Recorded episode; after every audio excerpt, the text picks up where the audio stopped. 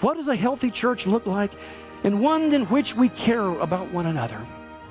One in which we live in submission to the Holy Spirit and to each other. And in all of our relationships, we maintain a posture of humility. Welcome to First and Foremost, a weekly broadcast of First Presbyterian Church in the heart of downtown Greenville. Senior Pastor Richard Gibbons invites you to join us as we study God's Word together and discover what is first and foremost in our lives.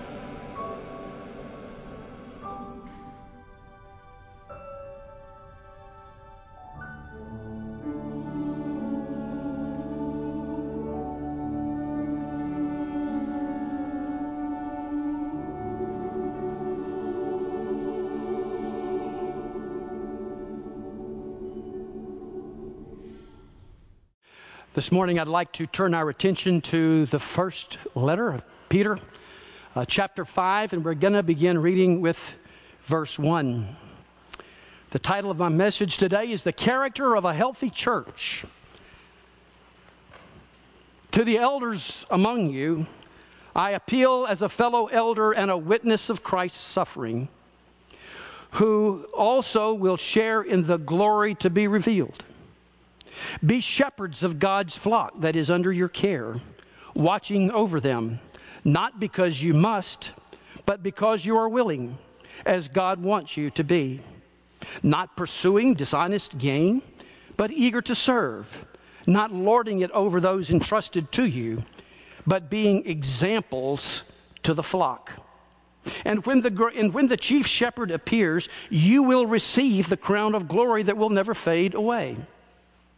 In the same way, you who are younger, submit yourselves to your elders. All of you, clothe yourselves with humility toward one another, because God opposes the proud, but shows favor to the humble. I want to give you the gist of this sermon in one statement. So that if you happen to fall asleep, you'll at least get something to take home and think about during the week. And here's the gist here's the issue at stake a healthy church is a church with healthy relationships. And if you will look at the text carefully, you will see that Peter addresses three groups of people. And in each case, he calls them to pay special attention on how they relate to other members of the body of Christ. First, he speaks to the elders. And he says the elders of the church are to shepherd the flock. In other words, they are to care for them. And then he goes on to speak to the young people. And his word to the young people is that you are to be submissive to the elders. And then finally, he addresses everyone in the church, to all. That would include everyone, and he commands all of us, all of us, that a spirit of humility should characterize our lives. Caring, submission, and humility. Folks, these aren't just helpful suggestions or a set of rules that we're to live by. These help define our lives together, and they teach us how to live out the gospel of Jesus Christ. Now, some would say that what a healthy church is, is a church that is just committed to the authority of the Bible. If you're committed to the authority of the Bible, that's all you need to be a healthy church. Well, it is so important that we are committed to the, to the authority of the Scriptures. Now, others would say that uh, a healthy church is one that is uh, m- making inroads and building its constituents, and the church is growing in numbers and reaching out and bringing people into the church. That's the ultimate sign of a healthy body, they say. Or many would say it's in the programs. If you've got uh, very successful and outstanding programs that can boast of big budgets, that's the direction of the church. That's how it will have its greatest impact. That's how it would be healthy. But if I read Peter correctly here, we can have all of those. We can have our authority to the scriptures. We can be a growing church and we can have outstanding programs and still not be a healthy church. Peter is motivated by the gospel. He's not promoting his own agenda, he's not defending his own ministry. So, what directives does he give in this realm of human relationships? First of all, to the elders. To the elders, Peter gives this challenge care for the flock. Be shepherds of God's flock that is under your care. Now, as I read this, I want to suggest that we can be too rigid in our interpretation of this passage. What I mean is that when we, we read what Peter says, uh, that to the elders I appeal, it would be easy for us to say, well, that's not me. I, I'm not an elder in the church. I'm just going to check out here. Has no application to me at all. No. The elders are given this charge not because it is their sole responsibility to care for and shepherd the flock. It, it's given to the church as well that we as a church can become models of caring. That's what the church is called to be. It's called to be a culture of caring. The idea is that the church will take on the character of its leaders. And that's why he addresses the leaders. So, in calling the leaders to be shepherds, Peter does an interesting thing here. He spends two verses speaking to the motives, the motivation for their leadership. And according to Peter, motives is everything. It's in the motives of the church that we are empowered to become a countercultural movement a movement that challenges the basic tenets of the culture in which we live, not buying into them. And so he spends this time telling us it's not just what you do, it's why we do it that's important. I can use as an example of this Many of you are, I'm sure, aware, and many of you are probably a part of some wonderful social organizations in our world that give excellent care. They feed the hungry, uh, they provide support for grieving widows, they provide many goods and services that are very useful to a large number of people. So, what's the difference? What's the difference in what they do and what we do. We both give care. The difference should be that we do it with gospel motives. It's not just what we do, it's why we do it. And so Peter challenges us with these three motives. The first is this not because you must, but because you're willing. And I think what Peter is bringing to our attention is something we probably already know is that you can go through the motions of giving care, you can go through the motions of ministry and being doing what God tells you to do, but your heart just not be in it. Now, we have a number of caring ministries at First Presbyterian Church. I have the privilege of being the pastor over most of them. And I can tell you that one of the things that I have to remind all of our lay, lay leaders and caregivers, and that is that we're not doing this out of a sense of obligation. We're not doing this because we're nice people. We hope we are nice people, but that's not why we're doing it. We do it because we're willing. We're doing it because we're trying to live out the call of the gospel in our lives. And as we care for those in need, we are adorning the gospel. We are magnifying the grace of God in this world so that they can see what a God we serve. You see, it's not about us. And that's why Paul says in 1 Corinthians. He challenges us in our motives. We don't do this because we're trying to please people. And to not do this because of the pangs of guilt that tell us that we ought to be doing this, that, or the other, or to feel good about ourselves. It's not about that. Listen to what Paul says Praise be to the God and Father of our Lord Jesus Christ, the Father of compassion, the God of all comfort who comforts us in all our troubles, so that we can comfort those in any trouble with the comfort that we ourselves have received from God. Look, for just as we share abundantly in the sufferings of Christ, we also share our comfort abounds through Christ. You see, he's talking about the gospel. He says it's about the gospel. It's about suffering with Christ. It's about the comfort of Christ. We give it, we get it, and so we can give it. But it's all about Him and what He's given to us. So when Peter says for the elders to serve, not because they must, but out of a willing heart, he's giving a principle of the Christian life. We're not in this because we feel coerced. We're in this because we are in a relationship with the living God who has called us into his service. We are called to give feet to the gospel. And that everything that we do flows from those gospel principles that define who we are. We've been given the love of Christ, so that love can be the, be the motivating force behind the life of faith. That's what Peter is saying. But he goes on for a second, speaking of a second motivation. And he said, not greedy for money, but eager to serve.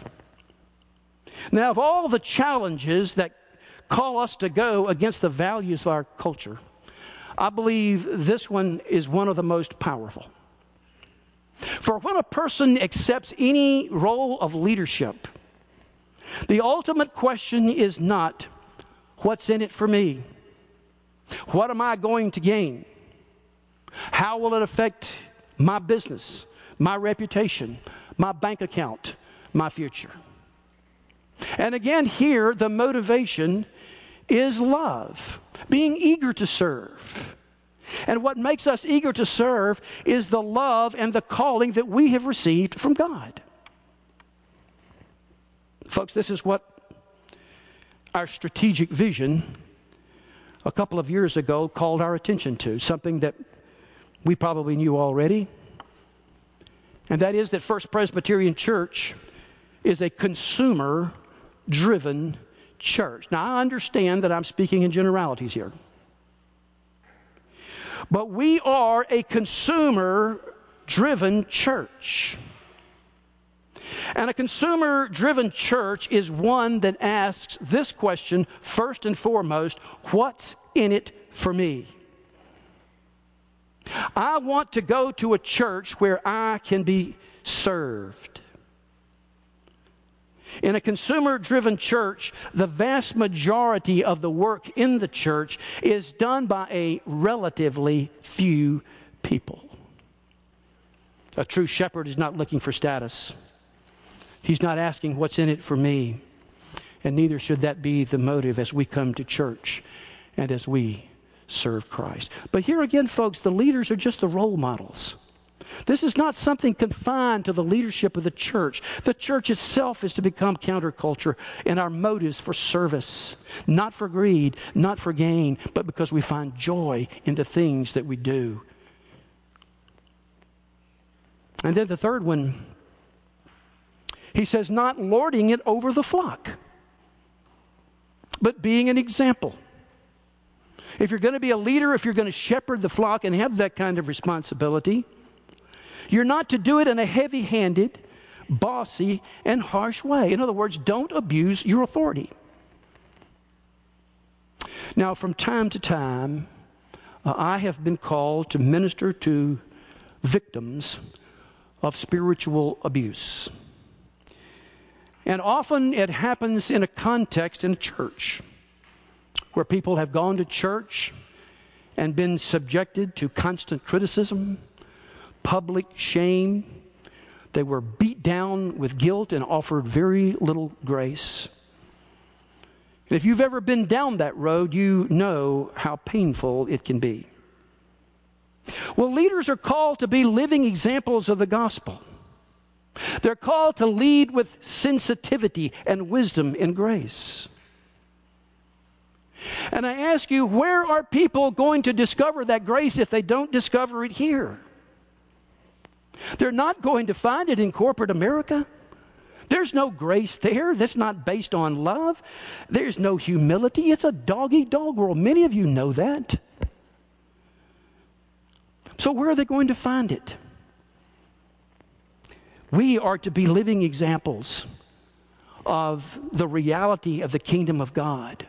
In the world out there, you may be manipulated, you may be cast aside and rejected and lied to. But not here. Not here. Here is where the kingdom of God exists, especially in how we relate to one another. Now, in verse 5, Peter sort of switches gear. And he addresses now the younger people in the church. And the word and directive that he gives to the youth of the church is this be submissive to those who are older. Now, to some people, when they read that, it might sound like that what Peter is saying is young people, just shut up and do what you're told. But I don't think that's what he's saying.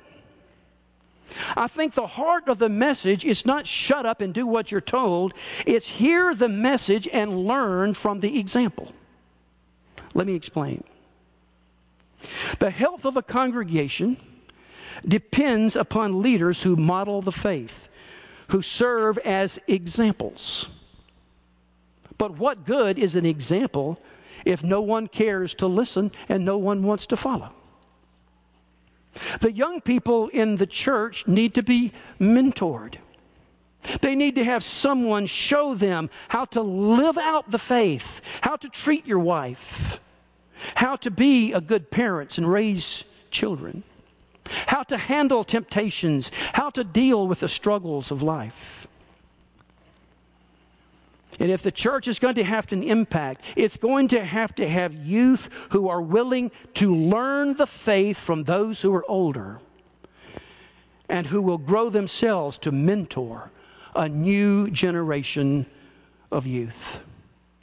You see, you cannot give what you do not have. If no one has ever mentored you, if no one has ever showed you, how are you going to impact others? And young people, that is why God has called you to be submissive. Because one day you're going to be the elder, you're going to be the mentor, you're going to be the example. And you can't be it if you haven't done it, you can't give it if you don't have it.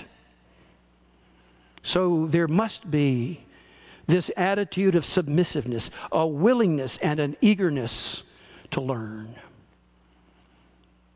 And then, thirdly, Peter addresses here the entire church. He says, For all of you,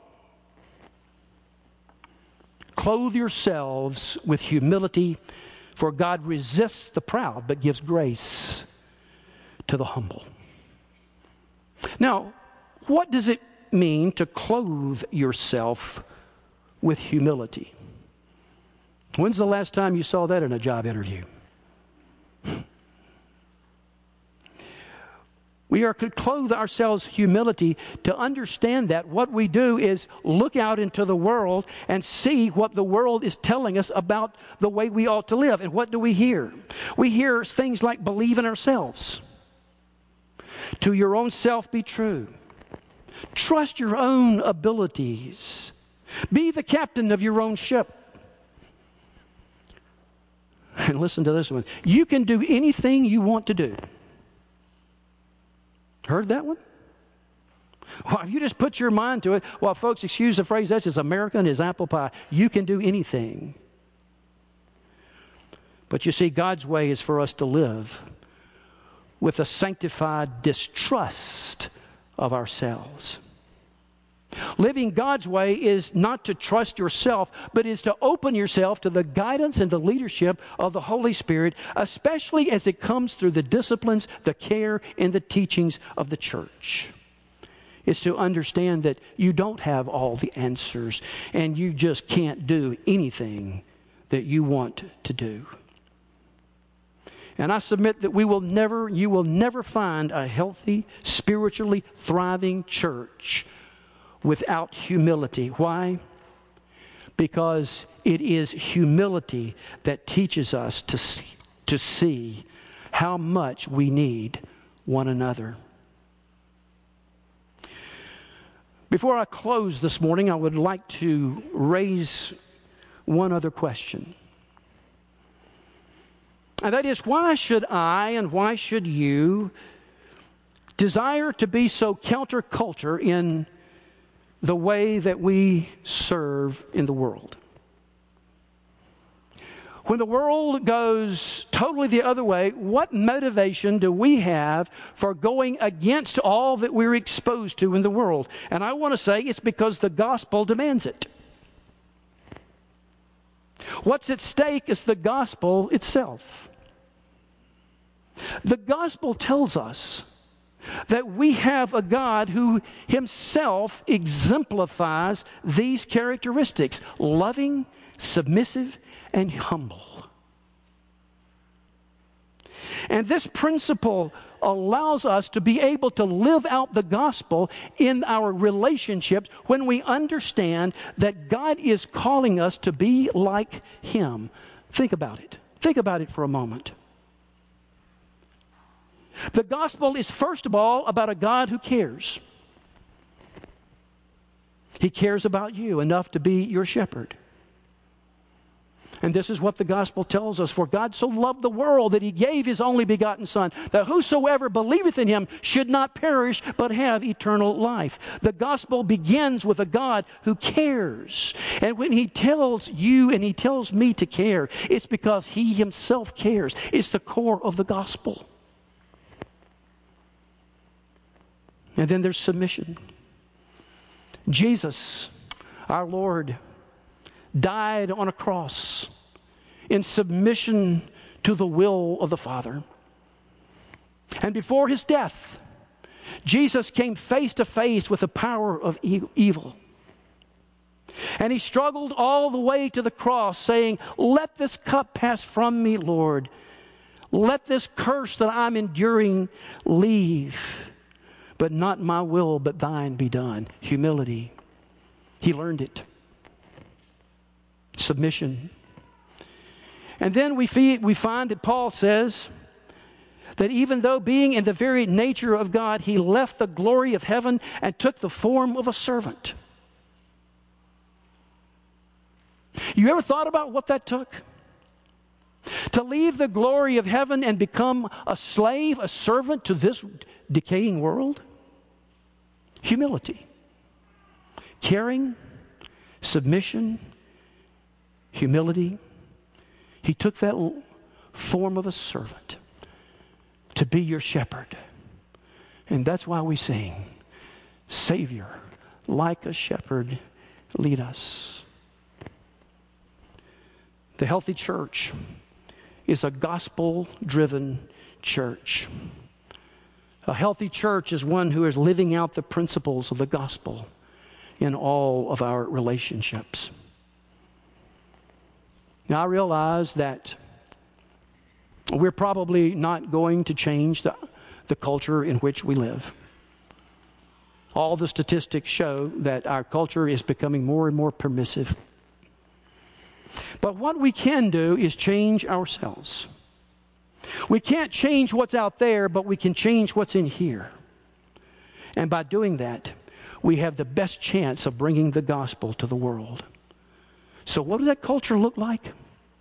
What does a healthy church look like? And one in which we care about one another.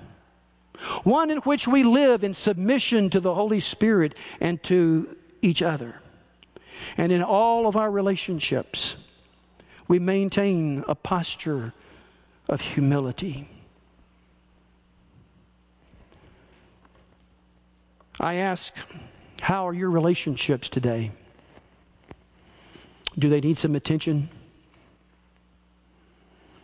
Maybe you need to forgive. Maybe you need to ask for forgiveness. How committed are you this morning to the body in which you serve? What are those relationships like? How involved are you with the people of God? This might not change the world, but what we do can adorn the gospel of Jesus Christ so that sinners will see how great is our God. Let us pray. Lord, in all of our relationships, we bow before your word. We thank you for guiding us into proper relationships with one another. We thank you for the way that we can care for one another and submit to one another. Uh, for the way we can live out the gospel and become a countercultural movement in the world in which we live. Help us, Lord, in all of those relationships to be gospel driven. In Christ's name we pray. Amen. Would you like to explore membership at First Presbyterian Church? Join us for a new member weekend and discover how we worship and live out our faith with each other and our community. The weekend consists of three sessions taking place on Friday evening, Saturday morning, and Sunday afternoon. You'll enjoy a meal with our senior pastor and other leaders, learn what we believe, and hear about our vision. Childcare is available. Register today at firstpresgreenville.org.